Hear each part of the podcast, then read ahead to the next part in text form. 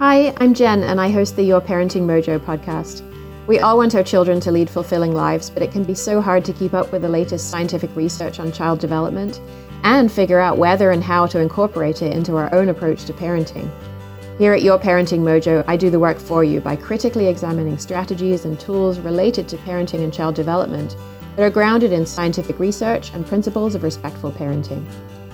If you'd like to be notified when new episodes are released and get a free guide called 13 Reasons Why Your Child Isn't Listening to You and what to do about each one, just head on over to yourparentingmojo.com forward slash subscribe.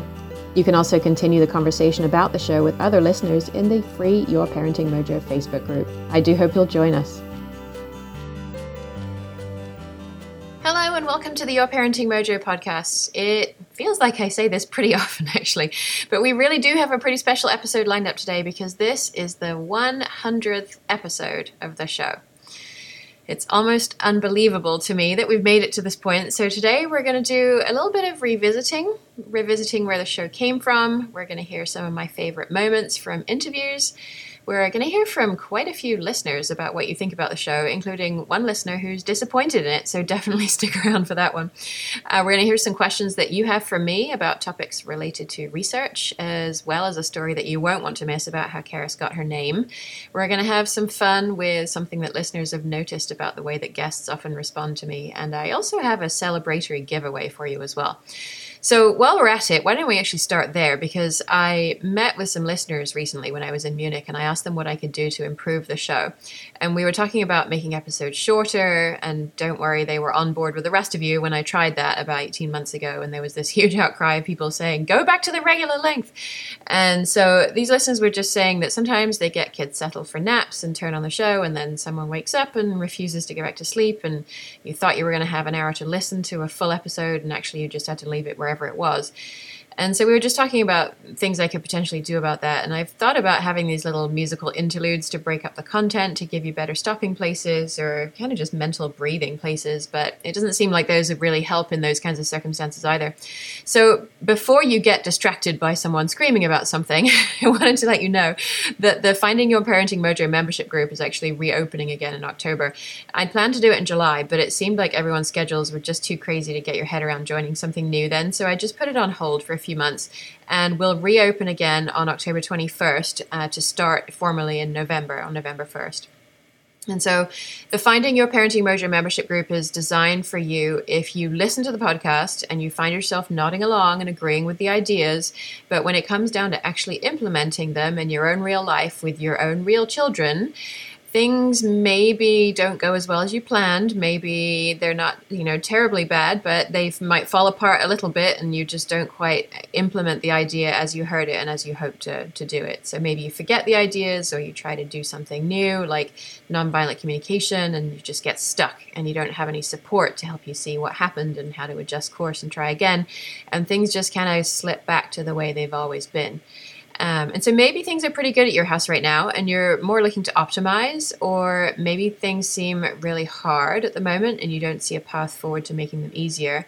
Either way, the membership is designed to really help your help you to clarify your family values so that you can set this north star for yourselves and then feel confident that you're working towards that as a family. So I'm not saying it's like a recipe book, and if you mix up just the right ingredients in just the right quantities, that your child's going to turn out exactly the way you planned. But it's super easy to get caught up in those day-to-day struggles, and just you know, one example of that is jumping in and doing things for your child because it's faster and easier for you to do them. But you have a goal of raising an adult who's independent and tries new things, and so if your daily interactions with your child aren't aligned with your broader goals, then you're probably not going to achieve those goals. And so the membership helps you to decide where you're going, to set these goals that are uniquely right for your family and fit your values. And then it gives you the tools that you need to help you head in that direction without all the guilt that you're somehow not doing enough and without nearly as many struggles between you and your child that you may be experiencing right now. So, as I mentioned, we're reopening to new members starting Monday, October 21st. And if you'd like to win a year long membership for free, which is worth $300, all you have to do is pick your favorite Your Parenting Mojo episode. It can be this one if you like, but it doesn't have to be this one if you already have a favorite one. Share it on social media and tag the Your Parenting Mojo Facebook page if it's on Facebook or at Your Parenting Mojo on Instagram. And I'll enter you into the drawing that I'll do on October 21st to kick off the membership.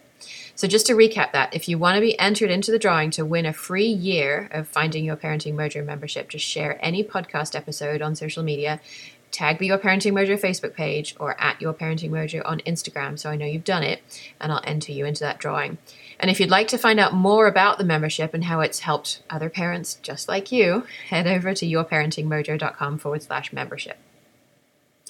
So before we get to hearing from some listeners, we're actually going to hear a lot from a lot of you today. I wanted to take a minute to think back to how the podcast started. So back in the summer of 2016, I was midway through a master's degree in psychology focused on child development. And I had traveled to the town of Reggio Emilia, Italy in April of that year for a study group. And that's when 100 teachers and me converge on a conference center in Reggio Emilia to learn more about the approach to early childhood education that's used in that town. And it was really an incredible experience for me to witness it firsthand. And I ended up writing what I think was around a 4,000 4, word post on it uh, on my now defunct blog, which you can find if you put your mind to it. It's still out there. Uh, it took a really long time, and I think about three people read it. And I talked with a lot of people about where I could go from there and how I could put some kind of intention about parenting and child development out in the world, even if I didn't know exactly where it was going. And out of that, those conversations, I eventually decided to start the podcast.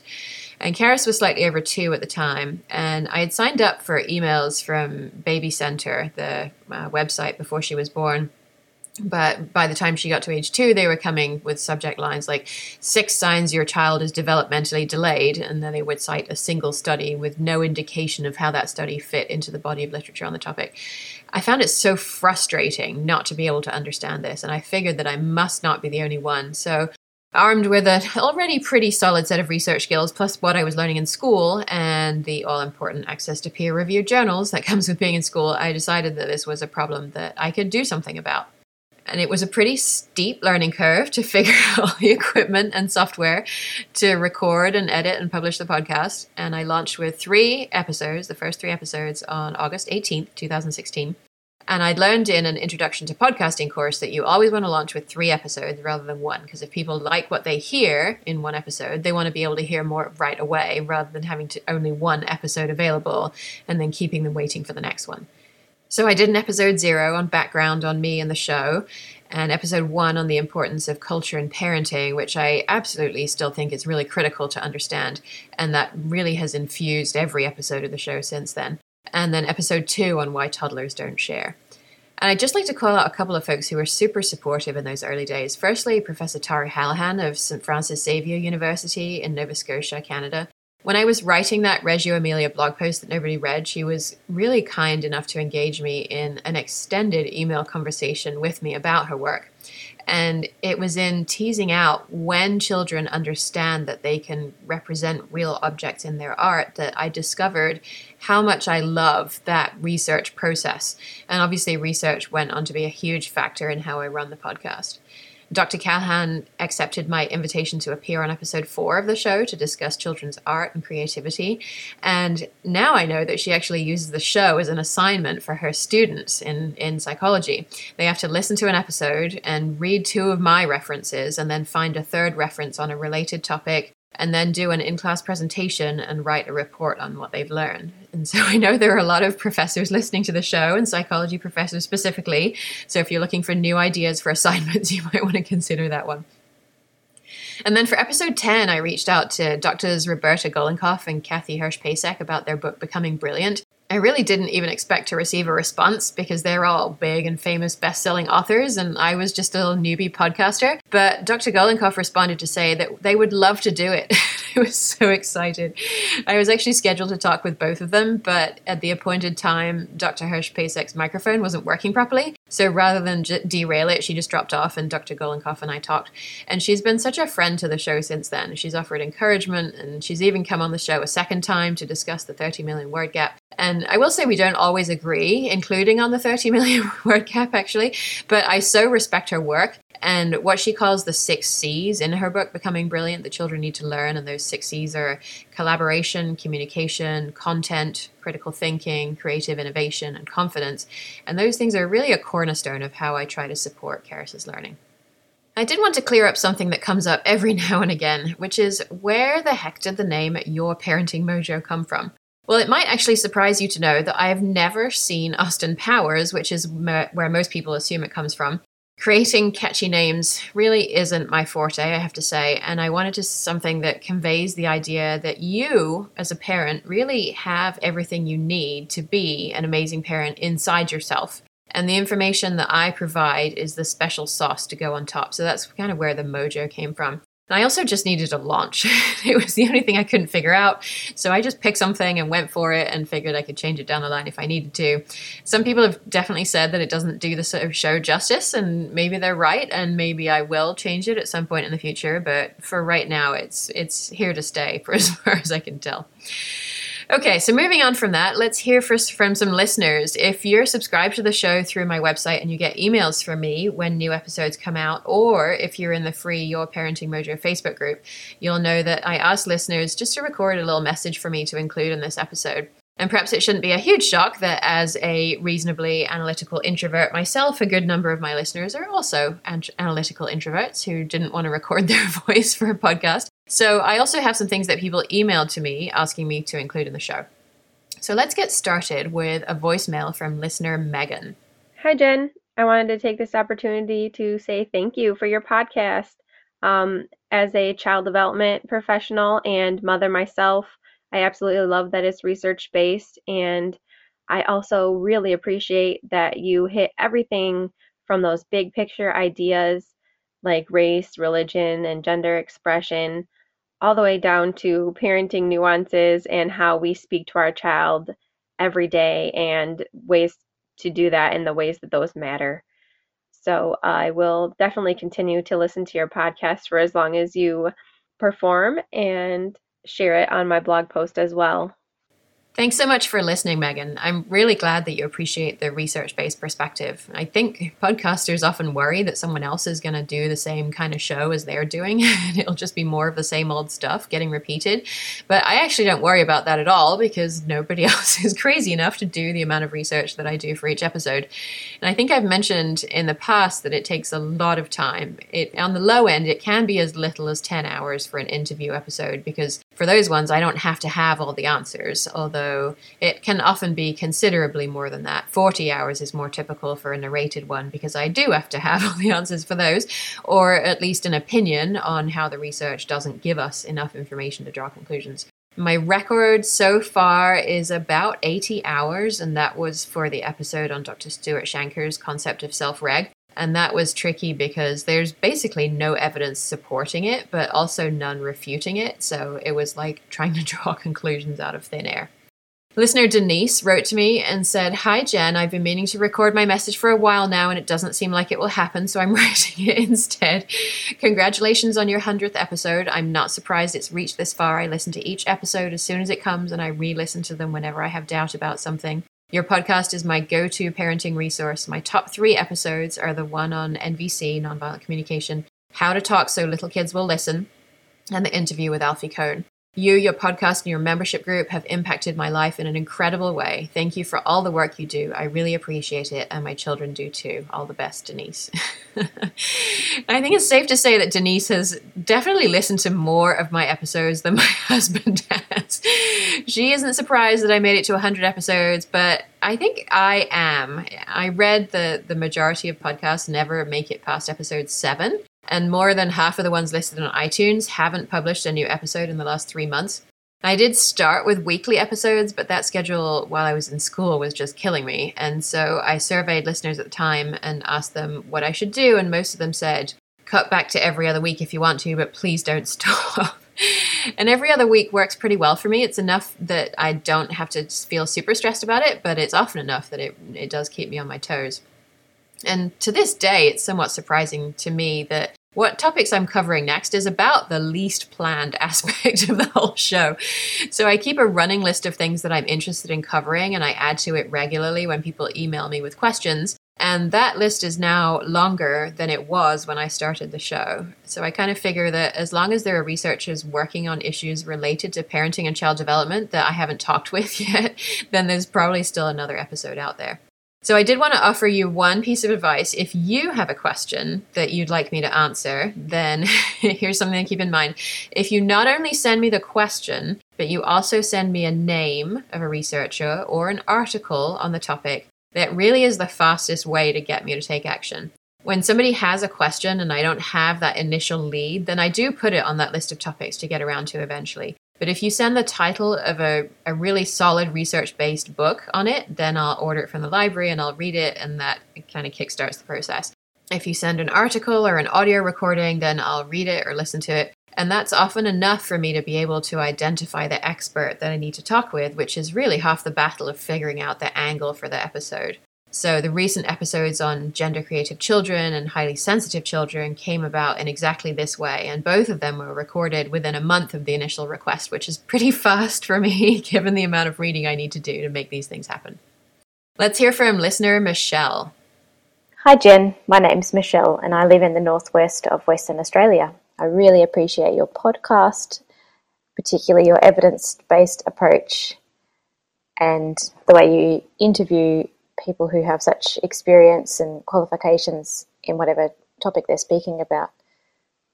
I also completed the Tame Your Triggers workshop, and I just found it really valuable for um, for my own reflection on things that trigger me and how I can release some of those triggers and work through them. There's just one area that I've thought about over the months that I wonder if you might like to cover, and that's more about the parents' relationship obviously when we have families and introducing children into our lives, it, life becomes very different, and there are lots of challenges that go with that, and it can be quite difficult, particularly in the early days. But I mean, I'm sure that's the challenges are just something that extend throughout the life of your children. And I wonder if that might be a topic you might consider speaking about how we can really maintain and maximize the health and love and fun within the parents' relationships um, for the benefit of the whole family. Thanks again. I really love your work. It's pretty fascinating to me that I seem to have quite a large following in Australia. I'm not sure where you all came from, but I do know one source, and that's a nutritionist named Ashley Coach, who used to live close to me in San Francisco, but she just moved up to Portland, Oregon. And she mentioned my show to one of the writers of an Australian design blog called The Design Files, that apparently gets a lot of traffic over there. The writer's name is Emma Eldridge, and she started her article by saying, Mojo is a funny word and one I would never have associated with family life until recently when Ashley Coach put me onto a podcast, my first ever, yes, late to the game, called Your Parenting Mojo, presenting research based ideas to help kids thrive. It's both brilliant and real, just like Georgie Cleary, creative director of Alpha 360 and mum to Ren and May. And that, the rest of the article is about her. So um, Michelle, I agree that the relationship between parents is a challenging one. And to be completely honest, it's very much a work in progress for me. I've actually looked at it in a couple of places that you might find useful. Firstly, uh, back in episode 35, where I read journalist Jennifer Senior's book, which is called All Joy and No Fun. the basic premise is that while any parent will say they love their children and their children are the light of their lives, the actual moment to moment experience of parenting is often not super interesting and kind of draining, and it doesn't really support a thriving marriage. The second thing you might find useful is episode 94 on nonviolent communication, which can help you to communicate more effectively, not only with your children, but also with your partner. And finally, another friend of the show, Dr. Laura Froyen, is an expert on parenting relationships, and she actually co teaches the third month of the Finding Your Parenting Mojo membership with me. So, after we spend a month calming things down at your house by reducing the incidence of tantrums, the second month is spent clarifying your goals for your family. And then in the third month, we look at how to get on the same page as your partner related to your goals as well as other issues as well. And I think that especially when we often often mothers, not always mothers, but whoever's listening to this podcast, we we are the ones doing all the research on the child development. It can be easy to think that everything needs to be done our way because we know best, right? We've done all the research. But actually, there are a lot of areas where it's perfectly fine for parents to have different approaches to interacting with your children. And so we use tools to help you understand what are the non negotiable issues for you and where you really need to work with your partner to become better aligned. And we actually help you do that. But you'll also decide for yourself which issues you're going to relax about and just let your partner or your in laws or whoever, whoever else it is have their own relationship with your child. So hopefully, some of those resources will help. Before we hear from some more listeners, I would like to revisit some sections of a few of my favorite episodes. It's really hard for me to pick between them because each one of them is sort of like birthing a mini baby. But there are some moments that stand out here. And there's an obvious one with Dr. Renee Engeln on the topic of raising daughters with a healthy body image. So here's that one. What happens when your daughter starts to ask, Am I pretty? You know, my daughter's just started calling things like necklaces that she makes and drawings that she makes pretty. And I assume at some point this is going to morph and she's going to ask, Am I pretty? Do you think I'm pretty? What do I say? It's really tough, right? So when they're younger, like your daughter is now, my first impulse, and maybe this is the psychologist in me again, but my first impulse is to ask a question. Mm. Like, oh, is being pretty important? Mm. Gosh, I should carry that with me everywhere. It's the, it's the answer to so many things. we talked to a sex educator a while back, and you know, you get a difficult question about sex, and your first question is supposed to be, "Why do you want to know?" I mean, you don't want to make your daughter feel like you're blowing her off or whatever, Right. but at a really young age, girls will throw around these terms without having really thought about them. Mm. So why not be the one to help her think about them? Mhm. Oh, is, is it important to be pretty? What does being pretty mean to you? Mhm. Right? And see if you can start to shape some of her ideas about prettiness, maybe broaden those ideas. And you can say things like, oh, you know, of course I think you're pretty, but I also don't think it matters that much because Mm. here's what I think matters, Mhm. right? And, and sort of push in that direction.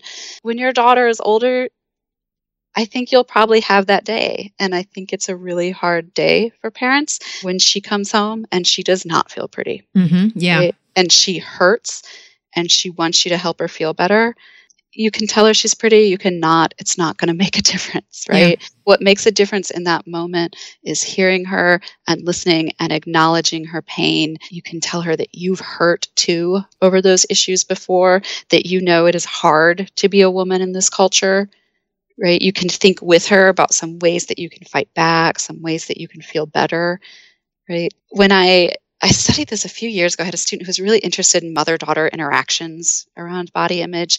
And we asked daughters who were maybe around 18, 19 at the time, you know, if you came home and said something like this to your mom, what did she say to you? And what do you wish she had said? Mhm.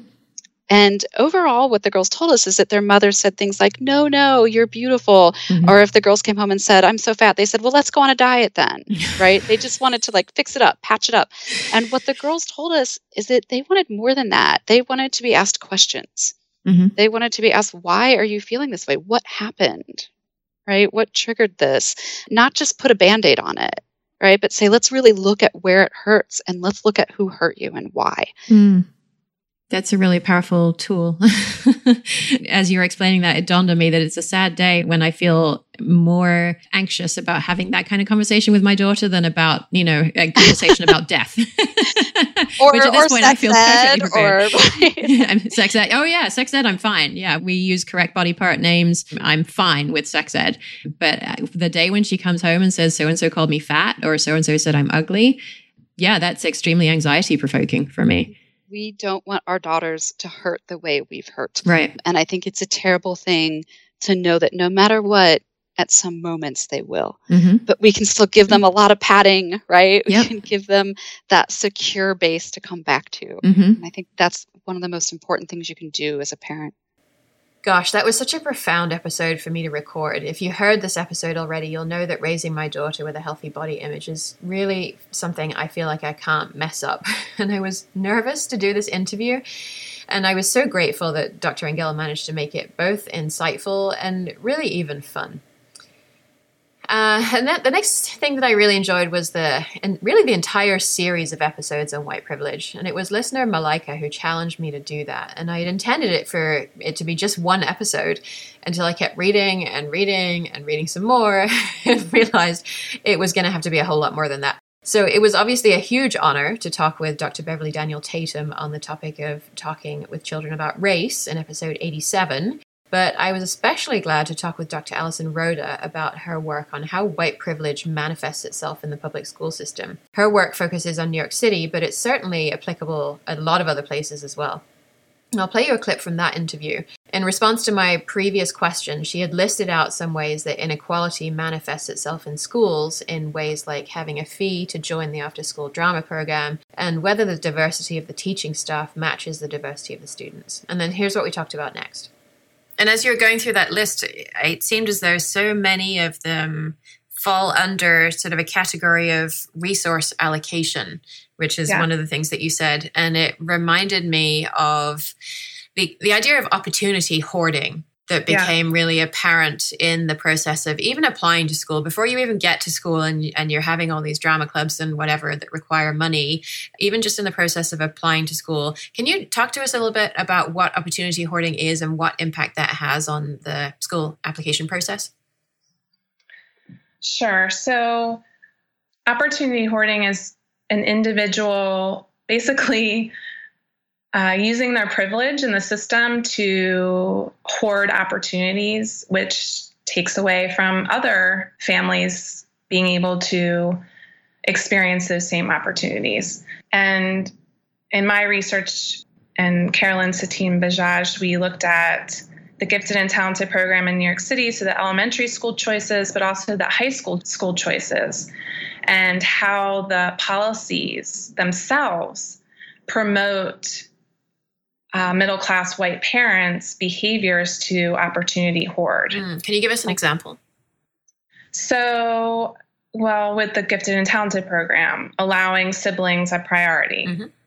that, you know, giving any type of priority in the system allows families to put their resources into that and, you know, test prepping or hiring a school choice consultant mm-hmm. to help you with the process. I mean, white parents use their social networks, their advantages in the system to get advantages for their children only. And the system is designed to allow them to do that.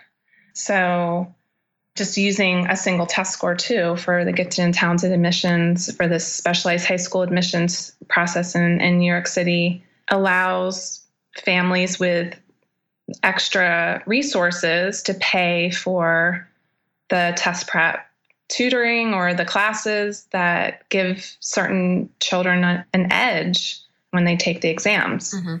And another thing that is really um, not brought up enough is that there is a strong correlation between standardized tests and socioeconomics.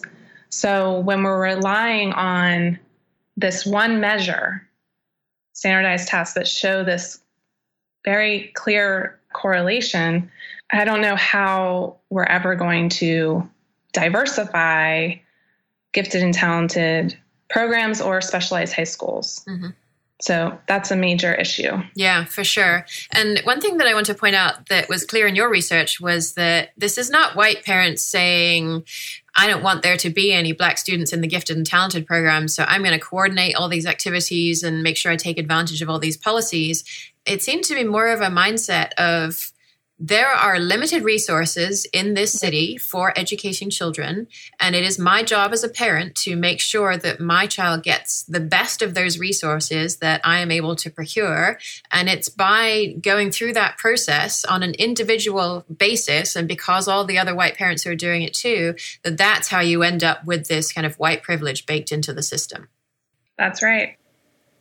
And for me, this really distills what I found so interesting in her work when I read it for my master's in education, as well as the entire series on white privilege, which is that white people don't have to band together and say, we're going to keep ourselves on top and keep everyone else down, to have that privilege and to live in ways that take advantage of it. we can do things that appear perfectly innocuous on the surface in the name of helping our child to succeed, when actually, if we're not taking active steps to dismantle systems of privilege and power, then we are complicit in maintaining them. It's definitely heavy stuff, and I'm certainly not perfect in how I manage it, but I'm trying, and I'm grateful for those of you who are still here and trying as well. I will say that more listeners canceled their subscriptions to the show after those episodes than after any other episode I've done. So, for those of you who are still here, I see you, and I acknowledge you, and I thank you for doing this work along with me.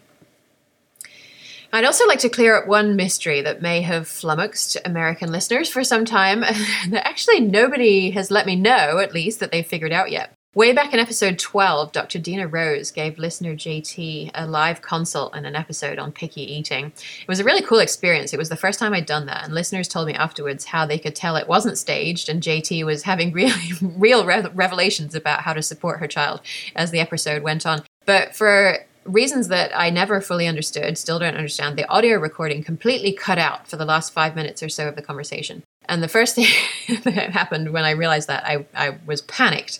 And I wondered how on earth I could release an imperfect episode. And I, there's no way I could ask them to record again, and it wouldn't wouldn't be the same if I did anyway. And then I realized I had a, still had a whole lot of good stuff that I could salvage, and so I ended up putting some music in the space between the interview and um, uh, the piece that I recorded afterwards to explain what happened. And on the episode page, I said I would send a copy of Dr. Rose's book to anyone who could spot the Monty Python reference in the episode. So here's how that transition went in the episode. And I and I actually want to ask you a follow up question because um, funnily enough, like not because we were doing this as a strategy for getting him to eat, but just because he's always been interested in food. Like he is, we do this in the grocery store and at farmers markets. He actually loves grocery shopping. He loves cooking with me starting from when he was a very little baby, he loved um, us just opening spice jars, and he would smell the different spices. And you know, he can tell you what um, if you you know blindfold him and put cumin under his nose, he'll know what it is. But he would never eat something that we've used those kinds of seasonings. And it's so interesting to me because he loves that. We go to the grocery store and he's like fascinated by all the different colors and he's like oh this eggplant is such a such a beautiful purple. I love purple. And but you know would he eat eggplant if we cooked it? No. And it's so i'm just curious like i feel like we've been doing this sensory aspect of the exercise since birth and he's very responsive to it and very into it um, but it hasn't translated into him being more open to eating those foods so at this point, unfortunately, I have to step in and apologize because about 10 seconds into Dina's answer, our Skype recording cut out with no warning or explanation, and we lost the last couple of minutes of our interview. So I'm just going to go ahead and tell you what she said in response to JT's question. And of course, the music was the Monty Python reference. It's played in Monty Python and the Holy Grail when the story just cuts out with no explanation. And there's just this random short intermission. And I thought it was a fun way of dealing with it, and maybe my British listeners did as well, although perhaps it escaped some of you in other places. One of the highlights of the show for me was when I got to interview Alfie Kohn because his book Unconditional Parenting is really a cornerstone of my approach to parenting and it's research based. Yay! so I'd read journalist Melinda Wenner Moyer's piece in Slate called Go Ahead, Heap Rewards on Your Kid. And she argues in that piece that rewards are not harmful for children and are in fact quite useful in getting children to engage in certain behaviors that make life easier for us parents. And this directly contradicted what I'd read in Alfie Kohn's books, so it seemed like the perfect opportunity to reach out to him. But I knew that I had to be scrupulously prepared to get the most out of the half hour that he had available. I've mentioned listener Jamie on the show a few times because before she had her baby and she got super busy, she used to send me an email every time I released an episode offering a friendly critique and suggestions for diving deeper on the topic. And I've heard bloggers say that one of the best parts of blogging is you make friends through doing it. And undoubtedly this is more difficult for an introvert, but I'm fortunate that I now do count Jamie as a real friend. And she's also a raving Alfie Kohn fan. And when I told her I was interviewing him and asked her to critique the setup that I was planning for the show, she responded with this incredibly thoughtful essay that was probably longer than what I had written myself. so here's how Mr. Kohn summed up his position on the topic of whether we should go ahead and heap rewards on our child. I mean, this if I had to summarize, you know, at least this chapter of my book in a sentence, it would be the more you reward kids for doing something, the more they lose interest in whatever they had to do to get the reward. But some years after writing the first edition of the book, I realized that the problem with rewards and praise goes even deeper. It's not just that intrinsic motivation is undermined, which is what Moyer is trying desperately to deny. It's that rewards and praise offer conditional affection or acceptance. The message they send children is approval, attention, acknowledgement, and love have strings attached. You have to do this to get that. You've got to put the clothes in the hamper. You've got to get good grades. You've got to be well behaved. You've got to share your toys. You've got to try your best at sports. You've got to do something in order for me to get excited about you. And that is the opposite of what children need to flourish. What they need from us is not just acceptance or love, it's to be loved and accepted for who they are, not for what they do. And it's not just that we have to believe we love them unconditionally, that's irrelevant. It's that they have to experience yeah. it that way. Yeah. So rewards lose out in two ways because of the poverty of the behaviorist account of motivation and the fact that we're actually killing the long term stuff we're trying to promote, and because of what it's doing to our relationship and their sense of being accepted. And I actually really love how Jamie helped me to think through this as well. As I was reading a book by Professor Alan Kazdin of the Yale Parenting Center and Child Conduct Clinic, who argues that if using rewards helps you to be a more competent parent, then this will be of far greater help to your child than ineffective parenting without rewards. And so, one of the things I wanted to understand from Mr. Kohn was is it possible that a parent child relationship has deteriorated so far that the only tool to save it, and perhaps even the best tool, is rewards? And so, here's how I continued in the introduction to the episode.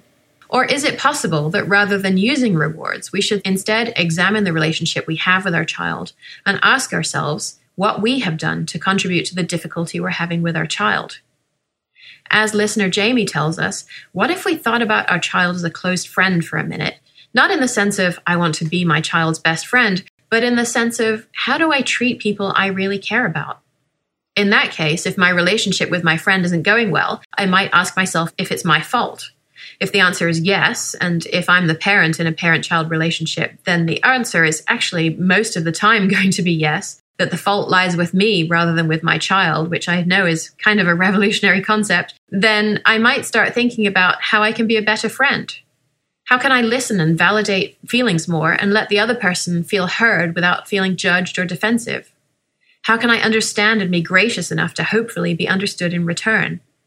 What have I been doing that's creating distance or making the other person not feel safe with me? Because if I were to not think these things, but instead think that the best way to repair the relationship with my friend is going to be to start rewarding her for good behaviors that work for me, then perhaps I'm actually a sociopath rather than a good friend. So, what makes this type of relationship okay between a parent and child? And that to me really summarizes the kind of parent that I want to be. And goodness, I certainly don't achieve it all the time, but I certainly try. And I have to say that when I found out that Jamie was pregnant, my overriding feeling was it was actually jealousy. I was jealous of the way that her baby was going to be parented and, and is now being parented. And by extension, I hope that I'm able to pass on these ideas that are so important to her and to me that we believe in so much. And, and I hope to support you in uh, doing this work with your own children as well. Because when we do this, we interrupt the intergenerational cycles of trauma that hurt us so much, and we give our children a better chance than we had. All right, so moving on from that, here's listener April with a question about her daughter's fear of the water. Hi, I just had a question about how to deal with uh, fears in children and the most respectful way to help children through a particular fear um, and uh, enable them to sort of get to the other side of that fear while still acknowledging their emotions. Um, and my example of this at the moment is um, I've got a two and a half year old daughter who for most of her life has just loved the beach. I'm a marine biologist, so we spent a fair bit of time there. Um, and she's decided quite recently she's really frightened of waves, um, even tiny little waves a few centimeters high. Um, she's really, really scared. And so we're having this interaction now where we try to go to the beach and she's really, really terrified. And I'm never really sure whether the best approach is to just keep exposing her to that so that she realizes that it's okay and there's nothing frightening about going to the beach and that she's with me and that she'll be safe, or whether to not expose her to that because it is causing her this real strong distress. I'd really like to get her over the other side of this fear um, and enjoying the beach again, and we can all enjoy the beach again. However, um, I want to do that in a way that is um, healthy for her and respectful of her emotions. So I would appreciate any advice you would give on how to, uh, not necessarily specifically for the beach, I guess, but how to move children through sometimes these fears that they have, which might seem sort of irrational to us, but is very real to them, and how to help them to get on the other side of that fear in the most positive way possible. Thank you. Thanks for sending this question, April. How parents can help children cope with anxiety and fears like this is a topic that's been on my list of questions for a really long time now. I've read quite a lot of books and papers on this topic now, but the difficult part for me is that virtually all of them come back to the idea that since anxiety is really an irrational response to a stimulus, the best thing we can do is to withhold the reward of our attention when our child is anxious by not acknowledging their fear and providing rewards in the form of praise or stickers or whatever else you choose when they do something that helps them to overcome their anxiety is the best way to deal with this. And so I don't doubt that these methods are effective. There's decades of research on rewards that shows that they are effective at changing some kinds of behaviors, at least in the short term. But my bigger issue is that using rewards, as we just heard, fundamentally changes the relationship that we have with our children. It puts us in a position of power and it basically makes us manipulate them. So, the problem I'm having is finding an alternate approach that is actually grounded in any kind of research. There's a book that's called The Opposite of Worry by Dr. Lawrence Cohen, and it's filled with strategies that really resonate with me as someone who practices respectful parenting. But virtually all of the sources he cites are books and blogs rather than peer reviewed research, and he openly admits in the book that he essentially compiled this list of ways that parents can support anxious children from his own clinical experience as a psychologist, but also by emailing everyone he knows, including the parents he's worked with and his sister, and asking them for techniques that have worked. So you may find some things in that book that help, but I do hesitate to call it research based. And so, listener Jamie has actually sent me a lead on another book that I'm reading right now, which seems promising. And I've had, uh, after I've had time to dive into the references, because it has references, I'll see if that author could be a good one to talk with. But until I do that, I'm pretty hesitant to offer any recommendations because the ones based in the science are not ones I would actually want to use myself. And I haven't yet seen evidence for the ones that I would want to use. So stay tuned on that, and I will address it as soon as I can on the show. Let's hear some questions from Virginia, who is also Australian. Hi, Jen. My name's Virginia, and I listen to you uh, from Melbourne, Australia. I have been listening to the podcast for almost six months now, and I've found it to be truly life changing. The diverse range of topics you cover means that there's always some quality information for many of the common situations we encounter as parents, as well as some uncommon ones. And it challenges me to continually question my parenting approach so that I can make evidence based decisions that are right for my family. I'm from a healthcare background where all of the decisions I make need to be evidence based. And by nature, I think I'm quite black and white in the way that I think. So I love that you do all the researching, reading, and collaborating for me. And for that, I'm truly grateful, as there's no way I'd have time to do it on my own. I'm yet to listen to every episode that you've put out there, so I don't feel like I'm in a place to ask too many questions, but I do have a few. Firstly, what is the origin of Carys's name and why did you choose it? How is homeschooling working out for you and your family, and particularly Carys? What do you feel are the biggest pros and cons? What parenting strategies have you found supported in the literature that you have chosen not to apply to your own parenting approach, and why? And the last question is about school readiness. What factors determine success, and how do I go about looking and testing for them for my child? Thanks so much for the message, Virginia. I'm really glad you're getting so much out of the show. And thanks also for all those questions. so, first one first. Uh, where, where does Carys's name from? Carys's name is Welsh, and it means one who loves and is loved. And we had a short list of names by the time she was born. We hadn't picked a final name, and my husband really wanted a unisex name like Bryce or Mackenzie, both of which I like. But I wasn't uh, completely sold on it. And I was in labor with her for about 36 hours with really active, heavy contractions for 18 of them. And when I talked to friends beforehand, they had said, "Oh yeah, when it's time, it's time, and you'll push her out. That you'll know. There's no, you will know it's the right time." And I never felt that. It never felt like it was the time, and so it just seemed it seemed like it went on forever. And so when this name discussion came up the day after she was born, I gave him this look that said, I just pushed a baby out of my, my vagina and I get to pick the name.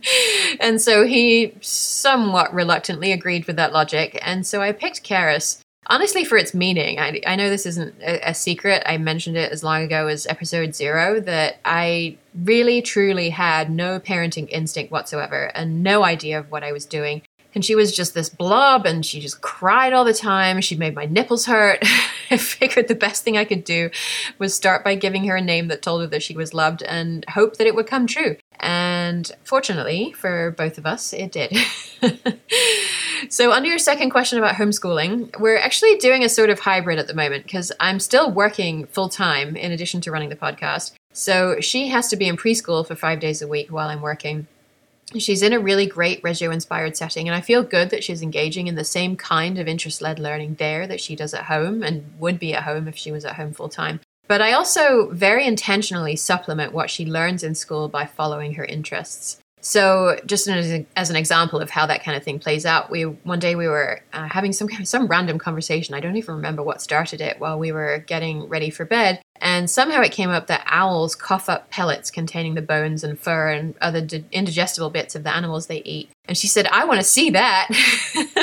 so, I, as 21st century parents do, I ordered some pellets from Amazon, and we had a lot of fun dissecting them and seeing what was inside. And we go to a local animal tracking club somewhat regularly. And not long after we had done the dissections, the club went to a location that had a barn that was obviously really well used by owls. And we were able to see where the pellets come from when they don't arrive in a box from Amazon. And we collected some and sterilized them in the oven, and we dissected those as well. And we're super lucky that one of our neighbors is actually a globally renowned evolutionary biologist and mammologist, and he donated a couple of whole specimens of shrew skeletons. And that helped us to figure out how all of our pile of bones fit together to make an animal, which is harder than you might think when all you have is, you know, all these things that are not bones that are not stuck together in any way or arranged in any kind of logical order and just, you know, clumped together with fur. And we have a human skeleton as well, a, a model of a human skeleton. And So we got that out and we compared the shrew bones with our bones. And we saw how they were actually quite a lot alike in a lot of ways, which helped us to figure out where some of the bones went as well. Uh, but they were also different in other ways. And we made a list of questions that Carys had about the bones, like why our fore- forearms have two bones inside them instead of just one, and why the shrew's teeth are orange on one side and not on the other and we took those to the naturalists who work in the Nature Center at the California Academy of Sciences. And they were able to answer these questions and also show her a whole bunch of other bones and eggs and, and other related things. So if you're curious about the answers to those questions, our forearms have two bones so that we can rotate our hands better. And I forget the name of the orange stuff actually, and I couldn't find it immediately last night when I was um, writing this, but uh, the, the stuff on the teeth makes them harder for gnawing through a lot of fibrous food. So that's what it's for. So when we're homeschooling, we'll be doing a lot more of these kinds of things, and we'll also have a whole lot of time for hiking. Hopefully, assuming she's over her hiking strike by then, and playing and hanging out with other people, and a whole lot of just doing nothing as well. And I have to say that I am incredibly excited for it.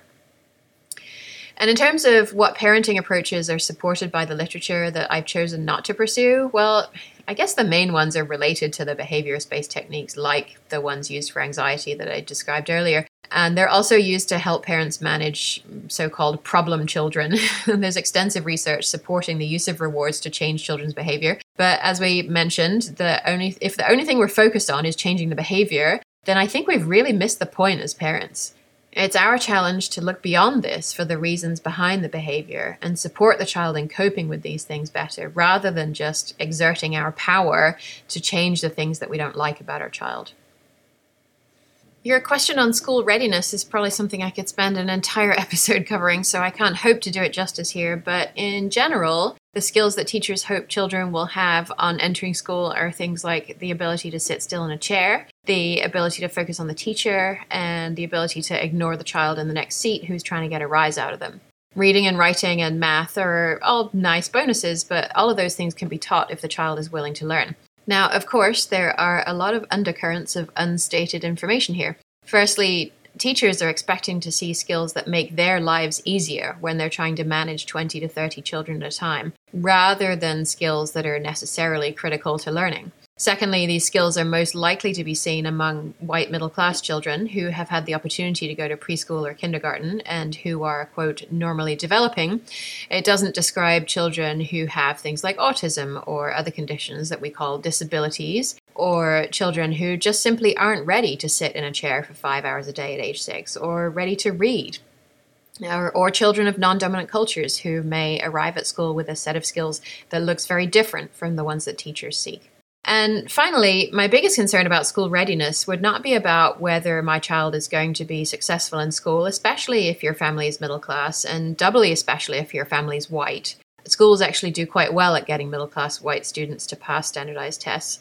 But because their goal is to improve test scores as much as possible, things like maintaining children's natural love of learning tend to fall by the wayside. And this is actually why I developed a course called Supporting Children's Learning in School, which is designed for parents of children who are in the year or two before they start school uh, or in the first year or two of school. And these parents want to know how to gently support developing skills like reading and math and social and emotional learning, as well as the interest led learning that's much more rarely addressed in schools. Now, I had this episode all edited and ready to go, and I was thinking about it, and I just wanted to insert something to clarify my position on the topic of schools, which I've done elsewhere, but I know not everyone is like listener Denise and has listened to every single one of my episode. Uh, so I didn't want to come across as being too negative towards teachers because I really don't think that teachers are the problem in most cases yes, there are teachers who are experienced or burned out or maybe shouldn't have become teachers in the first place, but the vast majority of them are dedicated and I think they genuinely want what's best for their students. The problem that I see is the system they have to work within, which essentially says to teachers, we don't trust you to make decisions about what you teach or how you teach it, and then we're going to hold you accountable using your students' performance on tests that have no meaning for the child and also don't support their learning.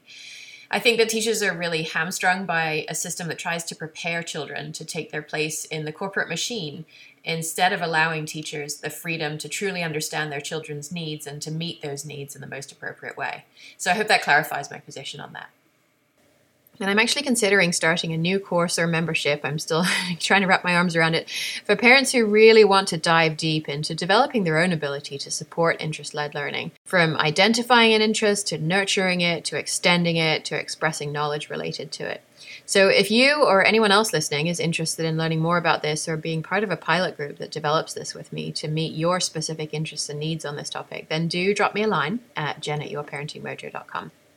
All right, here's a voicemail from Dr. Kim Rybacki, who co interviewed Dr. Beverly Daniel Tatum with me in episode 87 on how to talk with children about race. Kim is an assistant professor on the behavioral sciences faculty at Dutchess Community College in New York, and let's hear what she has to say first. Hi, Jen. This is Kim Rybacki, and I just wanted to share a quick message saying congratulations on your 100th episode and um, commenting a little bit on what I love about the Your Parenting Mojo podcast. Um, so, just really briefly, I wanted to say uh, how much I appreciate the scientific rigor that you bring to each episode. Um, it's rare uh, as a psychology professor to find a podcast that I both enjoy listening to and can recommend to my students, but um, I have total confidence in each of your episodes to do so. Uh, and even more important than the sort of scientific rigor, I'd say, sort of the values that each of your episodes demonstrate.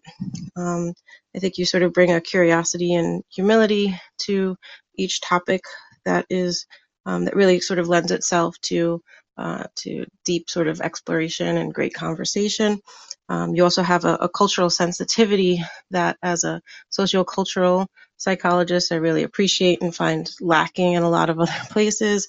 Um, and last but not least, sort of a dedication to social justice that um, that really runs through each episode. So, um, yeah, I just wanted to sort of thank you for all the work that you put in to each episode and say I'm looking forward to all of the episodes to come.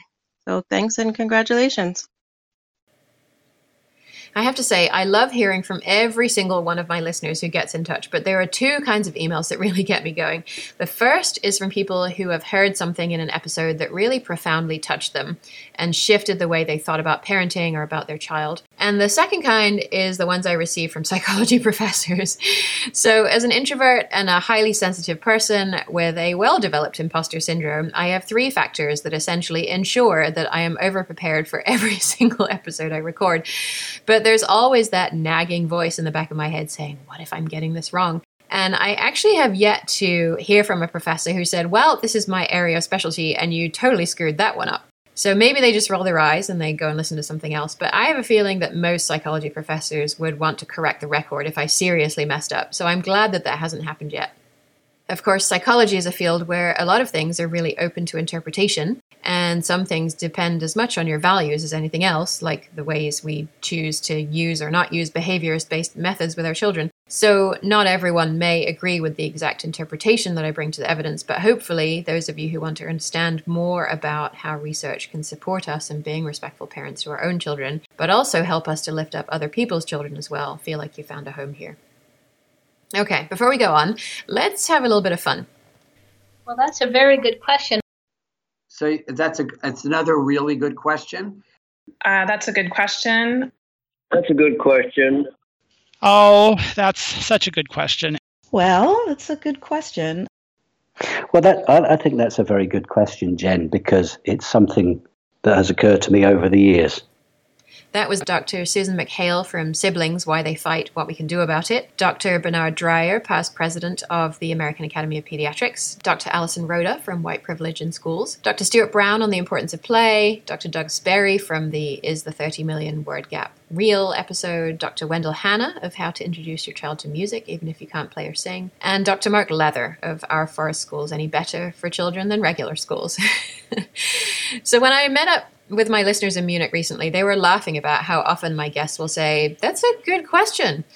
And then I was talking with my friend Sarah recently, and she randomly said, Do you know how often the people you interview say, That's a great question? so I went back through my transcripts, and I have to say, it doesn't happen in every episode, but there were a good number of them, so I pulled them out. And Sarah thought this was doubly amusing because she had heard an ad for Terry Gross's radio show on a streaming service recently. And for those of you who don't know, Terry Gross has interviewed, uh, her website says, over 13,000 guests on National Public Radio over the last 40 years. And apparently, the ad that Sarah heard was a compilation of her guests saying, That's a great question. so I don't make any claim to be the interviewer that Terry Gross is, but I still found the idea amusing. So, the next two things I want to read to you are parts from two emails that I actually received back to back. And the first one was from listener Janelle. And Janelle said, Hi, Jen. I love YPM. There are some episodes where I can't meet you where you're at, but I still get awesome stuff out of every episode. I love your dedication to every topic you look into. Thank you. While I know this is an incredibly charged topic and it probably won't make it into the recording of the 100th episode, I was wondering if you could broach the topic of vaccines at all. Specifically, any scientific support or lack thereof on the effects of herd immunity and cocooning. I'm not asking you to pick a side or even out your own stance if you aren't comfortable comfortable with that, but I would definitely like a bit more unbiased wisdom than what I have. Thank you, Janelle.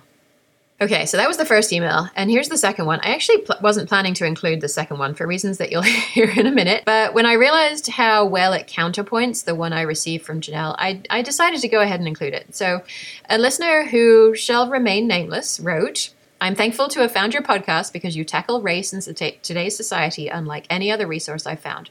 I was so impressed with the additional resources provided by email. However, since venturing into your episodes outside that series, I've been very disappointed. Everything is so surface. It seems I'm a pretty average listener for your podcast, so we are all relatively informed already. What we need is a podcast willing to go deep on these tough issues, not just approach them. How do you sit down with a former president of the AAP and accept more politically correct jargon that is already littering their website? We don't need you for that. We need you to be our voice and to get the answers we can't get because you have access to these authorities. We need you to ask about vaccines and circumcision and bed sharing from the AAP in a way that clarifies their sources and their reasoning, not accepting that they review some imperfect science. We needed him to explain their cultural bias and vague statements. We need you to get more out of an expert on preventing sexual abuse than teaching anatomy, inviting open and loving conversation, and being wary of people who are obsessed with our kids.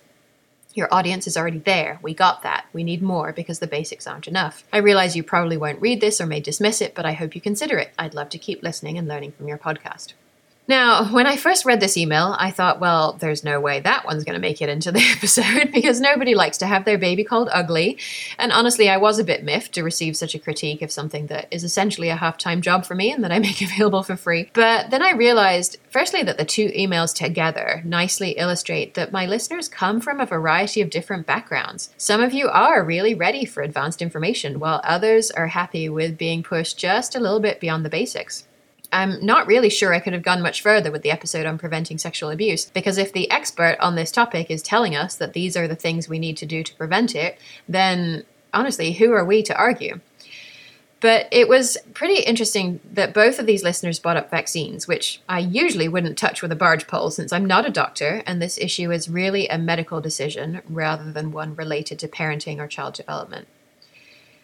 And I do accept the second listener's point on the Academy of Pediatrics interview. I was a little gentle on that one, partly because the connection came to me through another listener, and I didn't want to create issues there. And we spent quite a bit of time in that episode talking about co sleeping, and I have already extensively discussed the interactions between culture and so called safe sleep recommendations in episode 53 on sleep. But I get that it would have been nice to hear this from the horse's mouth, as it were. So I'm working to try and get someone else from the AAP to do a follow up episode where we can dig more deeply deeply into this. And I hope this inspires other listeners to get in touch if you see things I could be doing better. Although, please do remember there's a real person at the other end reading the emails who pours a whole lot of love and time and effort into this work, and, and just be a little bit kind in your critique. Okay, let's hear from listener Anne. Hello, Jen. Um, I'm going to talk really fast because I have a lot to say. Uh, my name is Anne, and I have a one and a half year old son, Anderson. Um, I know your show is not for babies um, my son's age, but implementing everything early has really improved our relationship. It has shown me he is capable of much more and much earlier than I would have thought. And I think it'll make it much easier to continue these practices um, throughout really the rest of my time raising him. So, so yeah, so a little bit about my story is, um, you know, is is part of my personality. Um, right after he was born, I launched into reading books on everything from I could in science based parenting, from developmental neuroscience to worldwide parenting practices. I was trying to gather as much information as I could about science based parenting. The more I read, though, the more confused I got, trying to decipher the good from the bad, the facts from the fluff ultimately, I was so confused by conflicting information that my anxiety landed me in the emergency room with what turned out to be a $4,000 panic attack shortly after my son's first birthday. Although I'm sure the lack of sleep and basic self care probably didn't help that either. But regardless, when I found your podcast, I was so relieved to have someone to do the work for me that looks at things through a skeptical lens. Like you actually dig into the results section, you look at the methods as opposed to just, you know, the abstract or conclusion of a study. You look at the other potential motivations of the authors or whether their sources are legitimate or not. I really wish there was more of this in our society, and I'm so incredibly grateful that someone who is very good at this is actually creating a parenting resource. I mean, you've really created an incredible resource. Um, it's opened my mind and improved my life in so many ways. I feel that I've grown as a person um, because of it. Among other things, I understand my privilege better. I've grown as a parent. I'm capable, at the very least, of implementing a calm parenting practice that honors my child as a person and keeps our household, you know, less dramatic and loud. Um, I feel as though I have peace in my parenting because of you. Uh, my relationship with my son is better because of your podcast. I'm so incredibly grateful to you, Jen. I've listened to every single episode at least once. Even though I've tried, I really can't put into words how much I believe in what you're doing and how grateful I am. Thank you. Wow, and I was so touched to hear that. I think you were going to end by saying thank you so much, but you reached the recording limit. I'm sorry that your anxiety put you in such a dark place, but I'm really glad I've been a part of what you feel has made you the kind of parent you want to be. And I, of course, I have really grown as a parent alongside you too. I, I, said all the way back in episode zero, and I said it again here today. I essentially have no parenting instinct at all. And really, for most of my life, I didn't have much of an interest in being a parent either. Carys wasn't an accident and I wasn't coerced into it, but I essentially did it because I didn't want to be responsible for the biggest disappointment in my husband's life. And of course, going into it, I had no idea how much it would change my life as well when she was just four months old, I started thinking about discipline and how I was going to raise a child I actually wanted to be around without being the parent who always said no all the time. And I just didn't see a path forward until my good friends John and Shauna visited with their son and told me to read Magda Gerber's book, Your Self Confident Baby. That was how I found Respectful Parenting, which is also called Resources for Infant Educators or RIE. And while Magda Gerber's books aren't evidence based per se, Respect immediately felt like the tool that I'd been missing. I was always hoping to find some research showing that children raised using respectful parenting tools will come out better than children who aren't. And unfortunately, no such research exists. But in episode 84, listener Silvana actually interviewed me and we uncovered what evidence there is to support the major tenets of RIE. And I was glad to see there's actually quite a lot. So, listener Cara dropped me a note to say, Hi, Jen. I've actually been meaning to email you for some time now. I wanted to thank you for the work that you've done and let you know how valuable it's been to me. I also mostly follow the principles of Ryan. and I'm considering home slash unschooling our two daughters who are four years old and 10 months old. Since you followed a similar path, I deeply respect and value your opinions. I love that all you do is research based, and I have really enjoyed some of the more personal angles you've taken, sharing yours as well as other listener stories. I did the Tame Your Triggers workshop, and I'm grateful you offered it all to us for free. It was exactly what I needed. I had all those tools. I was only sometimes able to use effectively because my baggage was getting in my way. I especially enjoyed the NVC, Nonviolent Communication episode, and I think I've listened to it three times already. I love the variety of topics that you cover. Looking forward to episode 100 and beyond. Best, Cara from the Catskills Mountains in New York. Cara, I'm so glad you found that Tame Your Triggers workshop helpful. I'm actually going to offer it again in October and spread it out over a long period of time to give people a chance to really dive deeply and make an impact on their relationships with their children. So, if anyone listening missed the workshop the first time around and is interested in learning more about how to not feel triggered by your children's behavior so often, then this is definitely something you want to consider doing. And you can find more information about that at yourparentingmojo.com forward slash tame your triggers. Listener Teleange left me a voicemail about ideal family sizes. Hi Jen, this is Teleange. I'm sending you this message from South Africa, Cape Town.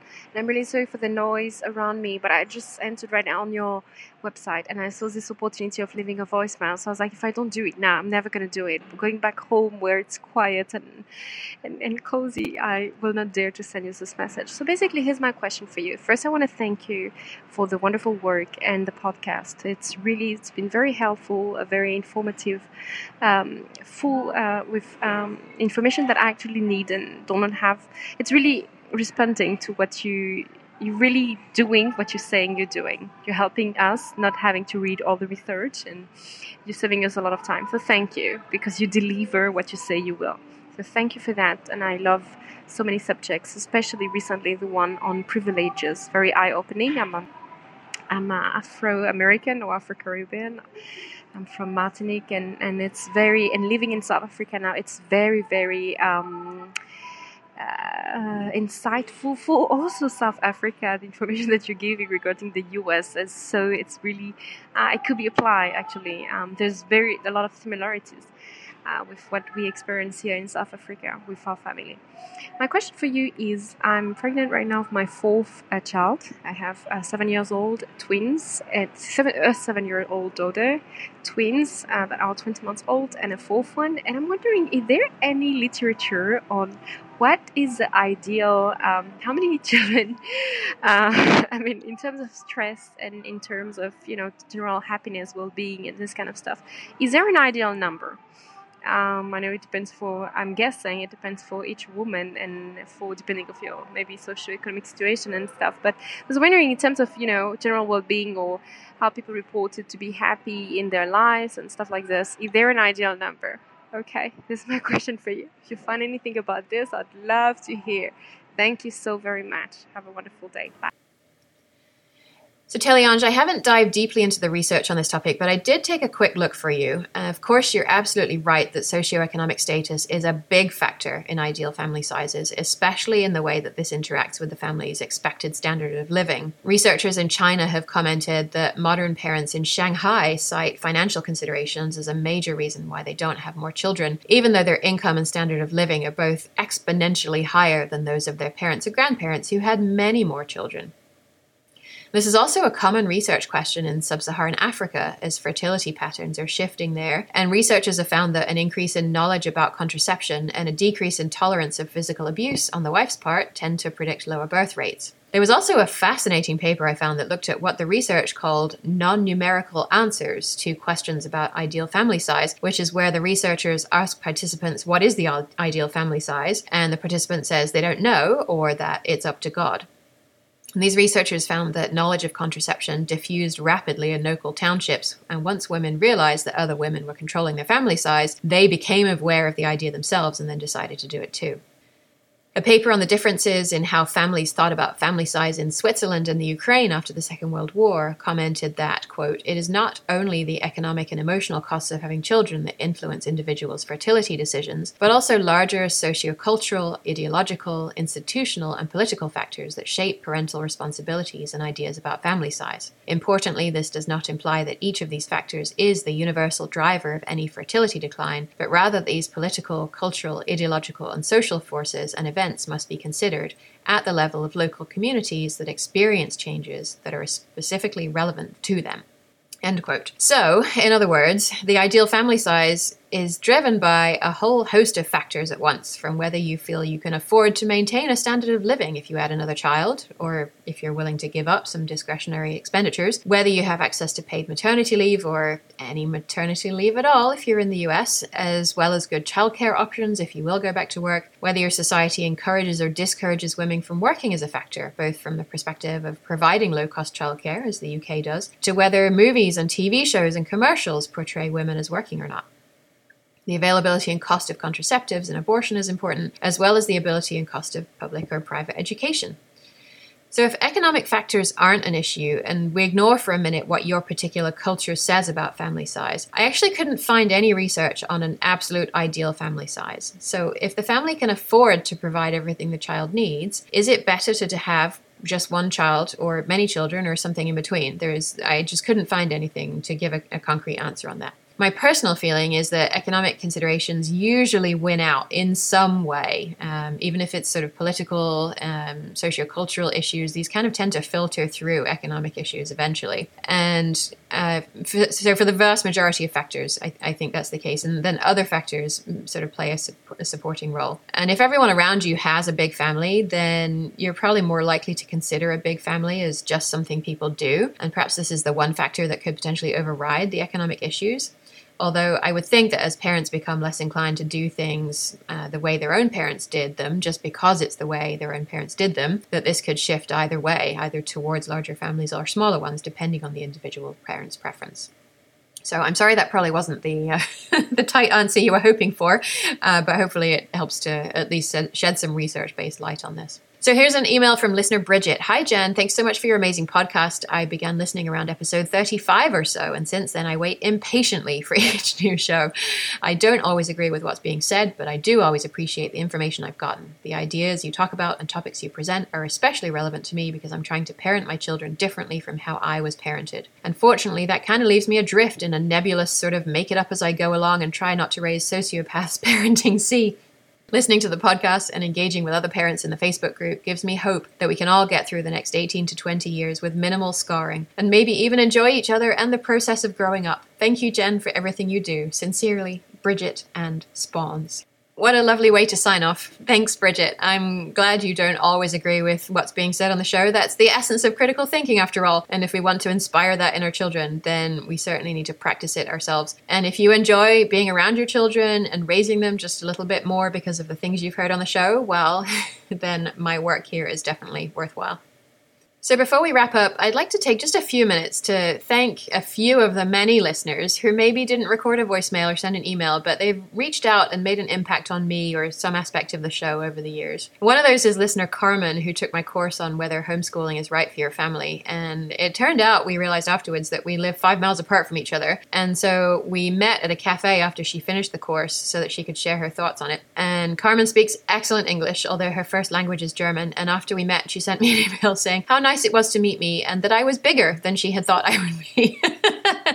and I responded that you meant taller, right? And uh, she, I think she responded yes. And I'm really glad we've been able to keep in touch and go on outdoor adventures with our children. The several listeners offered feedback and advice when I tried to do a rebranding a couple of years ago, which ended up not working out because the designer had no idea how to translate what the show is about into visual imagery. And several more of you have looked at specific pages more recently on my site to help me improve them. I'm thinking specifically of listeners Emma and Emily, both in the Australian contingent, who spent quite a lot of time on this the parents who are in the Finding Your Parenting Mojo membership actually begin to feel like friends as well. You know, if you participate and you join the group calls regularly, then I kind of get to know you and your children a bit. And I'm such in awe of the work that you all are doing to parent your children in line with your values. It's so gratifying that the tools that I've developed for you are working. Like when I posted in our private group reminding members to submit questions for our upcoming call, and member Lucinda said that she realized when she started to try and think of questions how much smoother things had been going with her twins since I had sent out that month's guide on supporting sibling relationships. And as a result, she didn't really have a question to ask. and then, of course, there's Dr. Laura Froyen, who first came on episode 45 about how parenting impacts child development. And then after the show, we got to talking about the importance of reading books and how we don't really know what it is about reading books with our children that has such a profound impact on their literacy. So she came back on in episode 48 and talked about that. It's been so great to co teach with her on getting on the same page as your co parent in the membership group, and also see her grow and develop as a parenting and relationship coach as well. And to every single one of you who has ever written thanking me for an episode that touched you or offered a suggestion or an idea, thank you. Even if it's just a super short thing, like listener Danny, who wrote to say, Thank you, Jen, for all your hard work. It's been such a relief to have your podcast available for us. Keep it up. Congratulations on your 100th episode. Or whether you've left a review on iTunes that helps others find the show, or even if you're just subscribed and listening and learning thank you to all of you. You really keep me going. And here's to the next hundred. Don't forget, if you'd like to be entered in the drawing to win a free year in the Finding Your Parenting Mojo membership, go ahead and share your favorite episode of the show on social media and tag the Your Parenting Mojo Facebook page or at Your Parenting Mojo on Instagram, and I'll let you know who won that on October 21st. Thanks so much, and I'll see you for episode 101. Thanks for joining us for this episode of Your Parenting Mojo. Don't forget to subscribe to the show at yourparentingmojo.com to receive new episode notifications and the free guide to 13 reasons your child isn't listening to you and what to do about each one. And also join the Your Parenting Mojo Facebook group. For more respectful research based ideas to help kids thrive and make parenting easier for you, I'll see you next time on Your Parenting Mojo.